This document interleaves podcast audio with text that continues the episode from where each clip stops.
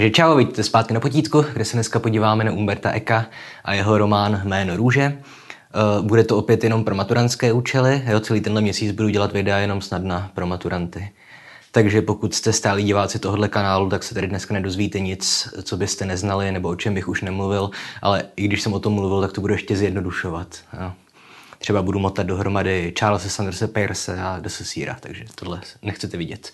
Zůstanou jenom maturanti. Tak, takže Umberto Eco se narodil v roce devatenáct set třicet dva a umřel nedávno, myslím, že dva tisíce šestnáct. Byl to italský především spisovatel, ale také filozof, literární vědec, lingvista, taky takzvaný semiotik. Jo, to slovo semiotika si zapamatujte nebo napište, to bude ještě důležité i v souvislosti se Jménem růže. A Eco napsal strašnou spoustu textů, ať už vědeckých nebo literárních. Někteří ho obvinovali z toho, že je grafoman, ale to asi není úplně pravda, protože většina těch jeho textů je velice dobře hodnocená, opět vědeckých i, i literárních, které napsal. Co se týče literární vědy, tak je um, autorem řady knížek. Pokud vás třeba zajímá teorie literatury, tak Ecovi, Ecova kniha šest Procházek literárními lesy je celkem dobrý úvod do nějakého studia teori, teoretické literatury. Je autorem takzvané koncepce otevřeného díla. Jo, takže to je prostě teorie o tom, že literární dílo má, nemá být nikdy uzavřené, že nemá být jasné, jak to skončilo a co tím bylo myšleno, ale že vždycky má existovat víc interpretací. Vysokoškoláci taky už desetiletí oceňují Ecovu knížku Jak napsat diplomovou práci, která ovšem pomalu, ale jistě zastarává, protože v první kapitole řeší Umberto Eco, když píšete tu diplomku, tak jaký si máte pořídit psací stroj. Ale i, i, i tak je to i dneska užitečné, tato knížka. Ale teďka už teda ke knize Jméno růže. To je jeho první román, zároveň asi nejznámější, možná ještě s Foucaultovým kyvadlem, nevím. A je z roku devatenáct set osmdesát. A Jméno růže spolu s Nabokovou Lolitou jsou knížky, které jsou považované za nějaký jakoby základ postmoderního románu. Co je to ten postmoderní román, o tom budu dneska mluvit především. Opět jenom tak v těch maturantských hm, rámcích. Pokud vás zajímá do hloubky, co je postmoderna, tak si můžete pustit moje dílo o Lyotárovi a o postmoderní situaci. Tak a o, čem se, o co se teda jedná ve Jméně růži? Odehrává se to ve čtrnáctém století, v roce třináct set dvacet sedm, jenom v rámci sedmi dní. A sledujeme dvě ústřední postavy. Vypravěč se jmenuje Adso z Melku, to je mladý, mladý mnich. A zároveň vidíme i jeho mistra, nebo mistra učitele, který se jmenuje Vilém z Baskervilu. No, to je bývalý inkvizitor. A tedy ten Adso s Vilémem, tak oni přijedou do nějakého opatství v severní Itálii, kam je pozval opat, protože tam došlo k záhadnému úmrtí jednoho z mnichů. No a v následujících sedmi dnech teda dochází k dalším záhadným úmrtím mnichů. Už je potom jasné, že se jedná o vraždy a různě tam odhalujeme motivy, které k té vraždě mohly vést. Jo. Třeba dva z těch zavražděných mnichů spolu měli homosexuální styk a zároveň ústřední roli takového nějakého tajemství tam hraje knihovna toho opatství. Jo, údajně nějaká největší v Evropě snad, která obsahuje spousty materiálu, ale zároveň do té knihovny je zakázaný vstup všem, kromě, kromě knihovníka hlavního. No a takže postupně v těch sedmi dnech ti dva detektivové, Vilém a Adso, tak se si povídají s těmi mnichy, jo, ať už o tom běžném životě v tom opatství, nebo s nimi vedou různé disputace o teologii a i o exaktních vědách, o historii, samozřejmě o výkladech Bible. No, těch mnichů tam je spousta, ta knížka má pět set stránek, takže samozřejmě nemůžu ten děj popsat jinak než extrémně zjednodušeně.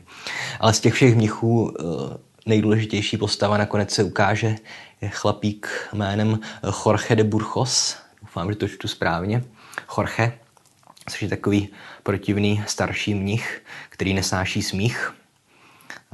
Říká, že Kristus se taky nikdy nesmál, což je mimochodem pravda, nenajdete v evangelích jedinou pasáž, kde by se Kristus smál.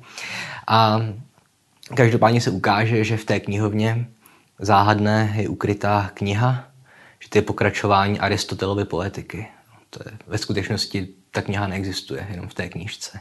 A, a to je to pokračování poetiky Aristotelovy, které je o komedii a které je o, o humoru. Ukáže se, že ten starý Jorge, který nesnáší smích, tak právě pro pomocí téhleté knížky o humoru nebo kvůli ní vraždil všechny ty ostatní mnichy. Opět jsem to strašně zjednodušil, ale tak nějak to je. No a nakonec ho teda vypátrají ti detektivové, ale on se otráví a tu knihovnu zapálí.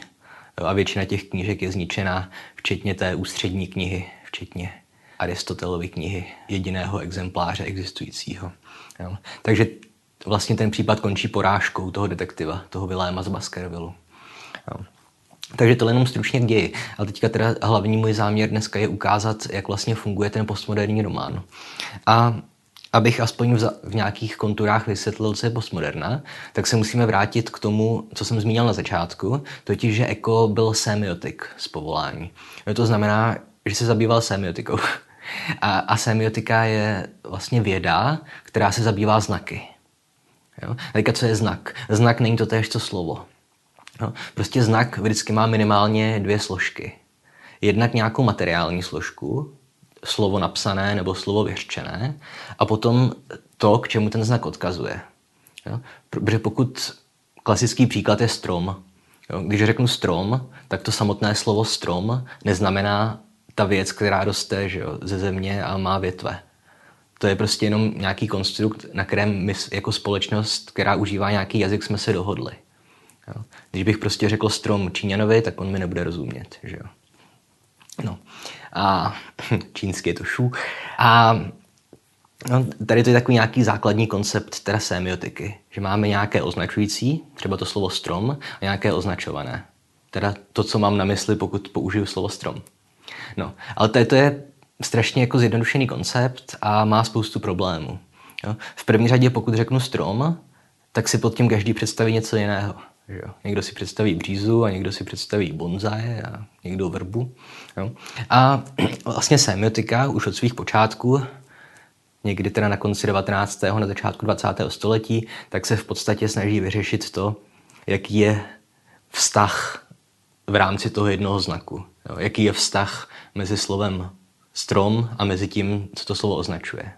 Jo, a teďka sám Vilém, teda sám Vilém z Baskervilu, říká v jednom místě, cituji. Nikdy jsem nepochyboval o pravdivosti znaků, Adsone. Znaky jsou to jediné, co člověk má, aby se vyznal ve světě. Co jsem nepochopil, to byly vztahy mezi znaky. Konec citace. Jo, a tady ta věta, co jsem nepochopil, to byly vztahy mezi znaky, to je de facto definice postmoderního uvažování. Jo? Takže proč? E, protože starší filozofové jazyka se vždycky prostě snažili třeba pochopit, jaký je vztah mezi knihou, jakožto znakem, a realitou. Jo, jak nějaká kniha literární odkazuje ke skutečnému světu. No ale postmoderní filozofie, ta zkrátka dospěla k tomu, že literární texty vlastně vůbec neodkazují ke skutečnému světu. Že literární texty vždycky odkazují jenom k dalším literárním textům. A z tohle plynou dvě zásadní věci pro postmodernu. Jednak to, že pokud teda e, kniha neodkazuje ke skutečnému světu nijak, tak to znamená, že my jako její interpreti nemáme vůbec žádné hranice, žádné rámce. Jo? Že si můžeme interpretovat jakkoliv chceme. Jo, takže vzniká strašná spousta interpretací a vlastně postmoderní literární kritik, jo, té metodě se říká dekonstrukce, tak tomu nejde o to vyložit, o čem ta kniha je. Tomu jde jenom o to vyložit, že ta kniha vlastně nedává smysl, že je plná chyb a vnitřních protikladů. Jo. A tohle samozřejmě není úplně jako vážné, protože samotná dekonstrukce, ta postmoderní literární věda, ona se nebere tak úplně vážně. Protože konec konců, i když píšete postmoderní literární kritiku, tak pořád ještě píšete nějaký text. A jelikož text nemá žádný smysl, tak samotné vaše texty nemají žádný smysl. Nevím, jestli tohle je pochopitelné, jo? Ale je v tom určitá dávka sebeironie a nějakého černého humoru. No ale druhý důležitější fakt, který vyplývá teda z toho, že literární texty odkazují jenom k jiným literárním textům, aspoň podle postmoderní literární kritiky, je fakt, že postmoderní literatura, jako je třeba Jméno růže, se strašně vyžívá právě v tom, čemu říkáme intertextualita. To znamená, že ty postmoderní knihy odkazují k jiným knihám. A někdy úplně očividně, někdy skrytě. Jo? A teďka už, když se podíváte na ústřední dvojici, na ty dvě hlavní postavy z Jména růže, na toho Viléma z Baskervilu a Adsa z Melku, tak tady je úplně očividná narážka na Sherlocka Holmese. že, od A. C. Doyle. Protože Vilém z Baskervilu, že, pes baskervilský, je um, ústřední text, nebo jeden z nejznámějších uh, příběhů o Sherlocku Holmesovi. Adso, jeho pomocník, že Adso, jako doktor Watson, tam akorát vypustil uh, úvodní písmenko z jeho jména. Uh, platí i to, že ten příběh vypráví, ten, že je jenom pomocník toho detektiva. Stejně tak v Sherlocku Holmesovi to nevypráví Sherlock Holmes, ale právě ten doktor Watson. No. Takže tohle je třeba, už ty dvě hlavní postavy jsou očividný odkaz, intertextuální, na Sherlocka Holmesa. Jo. A kromě jiných textů, jo, zároveň tedy odkazují třeba ke skutečným historickým textům, jo, odkazuje tam často na Dantovu božskou komedii, ale odkazuje i k fiktivním e, literárním textům, k neexistujícím textům, což je třeba případ té Aristotelovy poetiky, jo, kterou oni hledají. Nebo teda její druhé části, že Aristoteles ve skutečnosti napsal poetiku, ale pokud víme, tak nenapsal její pokračování, nebo pokud ho napsal, tak se nedochovalo. A to též platí dokonce, i ty odkazy platí na historické postavy nebo události, protože občas odkazují ke skutečným historickým postavám, občas ke smyšleným postavám, občas ke skutečným událostem, občas ke smyšleným událostem. A tohle je další prvek postmoderny, tomu se říká jakoby hra se čtenářem. Jo, že ten autor postmoderního románu se čtenářem hraje hru na schovávanou. Že on tam skrývá různé odkazy, které vy jako čtenáři můžete odhalovat. Jo? Já jsem při četbě nepodváděl a nepoužíval jsem Wikipedii a, a jo, už několikrát se mi stalo, že jsem si říkal, tohle je nejspíš pravda, ale nejsem si tím vůbec jistý. Jo? On třeba odkazuje, že on má brýle, ten mnich, a mluví o tom, že vynalezli kolegové někde z těch arabských zemí. Což pokud vím, tak je pravda. Optiku vynalezli arabští učenci, ale už si nejsem jistý, jestli teda v roce třináct dvacet sedm existovaly brýle v Evropě. Jo. Případně tam ten, ten Vilém mluví o tom, že v Číně, no on říká v Kytaji, ale to je Čína, takže tam někdo vynalezl střelný prach. Opět vím, že to je pravda, ale nevím, jestli to tenkrát v Evropě věděli. Jo. A tohle jsou jenom takové dvě dvě ukázky, které mě napadly. Ale ten text je plný takových různých her, kde zkrátka vy si musíte testovat, jestli něco je nebo není pravda. Jo? A když jsem říkal, že ty postavy ze Jména růže odkazují na třeba skutečné historické texty, nebo, nebo lidi, jako je Dante Alighieri nebo Aristoteles, tak oni zároveň ale místy odkazují i na lidi, kteří třeba ve skutečnosti žili, ale až potom, co se odehrává Jméno růže. Jo? Zmínil jsem toho padoucha hlavního, ten Jorge de Burgos. A to je úplně očividná narážka na Jorge Borgese. Jorge Luis Borges byl argentinský spisovatel. A jo, tady ten Jorge ve Jménu růže je spojený s tou knihovnou, s knihovnou Labyrintem. Jo? A Jorge Luis Borges, jeho americký spisovatel magického realismu, tak právě mezi jedn, jako typické motivy, které on v literatuře používal, byl motiv knihovny jako labyrintu. Jo? Takže úplně očividná narážka na postavu, která žila šest let po tom, co se odehrává Jméno růže. Jo? Podobně tam ten Vilém z Baskervilu cituje Ludwiga Wittgensteina, což byl taky semiotik a jazykovědec, nebo filozof jazyka, opět, který nebyl o moc starší než Umberto Eco. No, takže samozřejmě, když ho cituje Vilém z Baskervillu, tak, tak to je nesmysl. Jo, a tohle všechno jsou jenom součásti té nějaké hry autora se čtenářem. Jo, a tak, taky kvůli to, tady tomu principu se mluví o tom, že postmoderní romány mají různé vrstvy.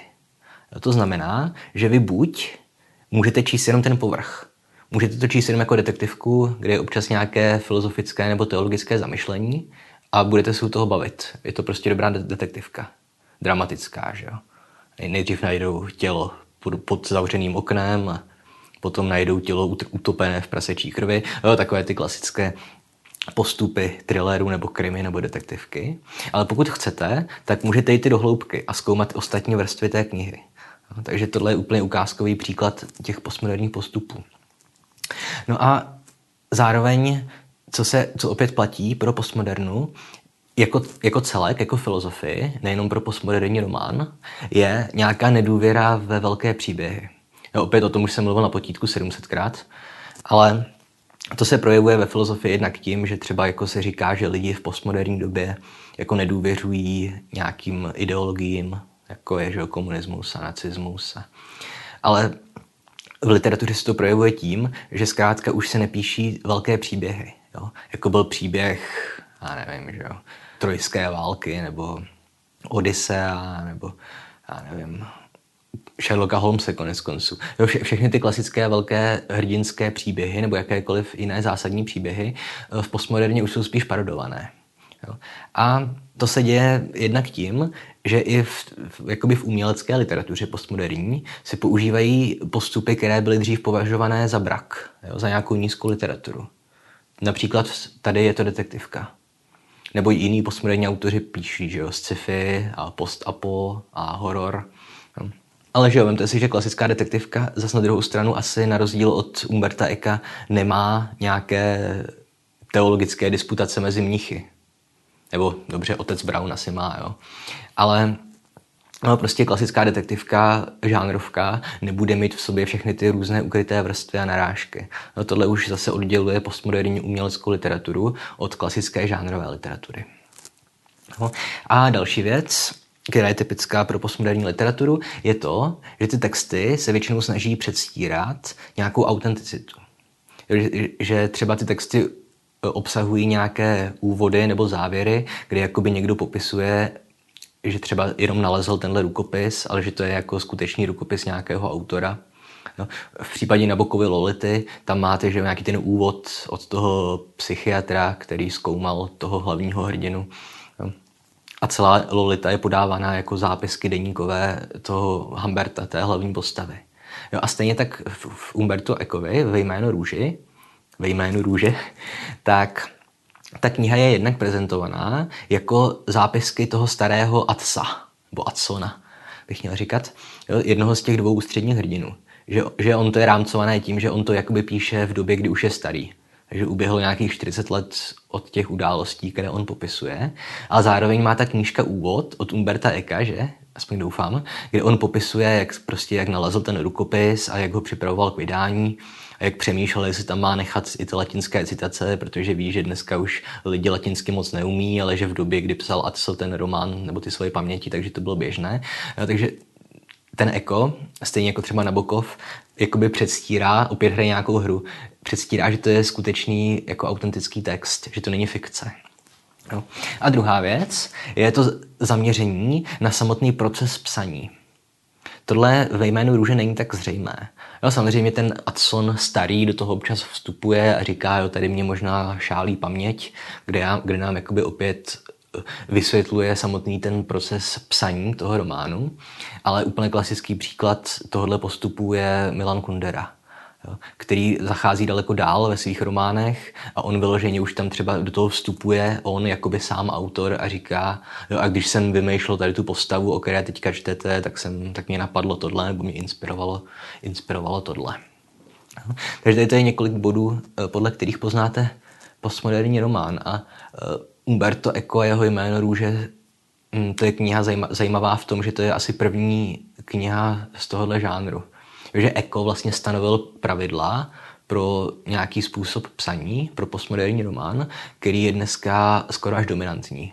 Alespoň ve světové literatuře. Jo? V české literatuře postmoderna zase tak populární není, ale v Americe nebo ve Francii hrozně moc. No. Takže samozřejmě ta kniha je tlustá, jo? Ale myslím, že není zase tak komplikovaná. A na YouTube teďka je audiokniha, ale to bych asi neměl promluvat, protože dost, dost pochybuju, že to tam je legálně. Tak. No a samozřejmě tohle by bylo téma na podcast. Možná až bude po maturitách, tak můžeme si o tom s někým popovídat. Jméno růže samozřejmě, tam by se dalo diskutovat o spoustě věcí. O samotném názvu toho románu, že? Proč je to Jméno růže. O tom, jak vlastně Eco využívá ty Aristotelovy principy, formulované právě v Aristotelově poetice skutečné.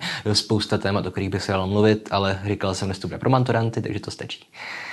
A jinak znáte to, jestli se vám to líbilo, dejte like, dejte obraz, od, obraz? Dejte odběr, sdílejte, komentujte, na Patreonu nás můžete podpořit a tak. A dejte fakt ten odběr, hele, já jsem teďka koukal na to, na nějaký ty YouTube Analytics a snad šedesát procent lidí, kteří si dívají na naše videa, tak odběr nemá, zásadní chyba.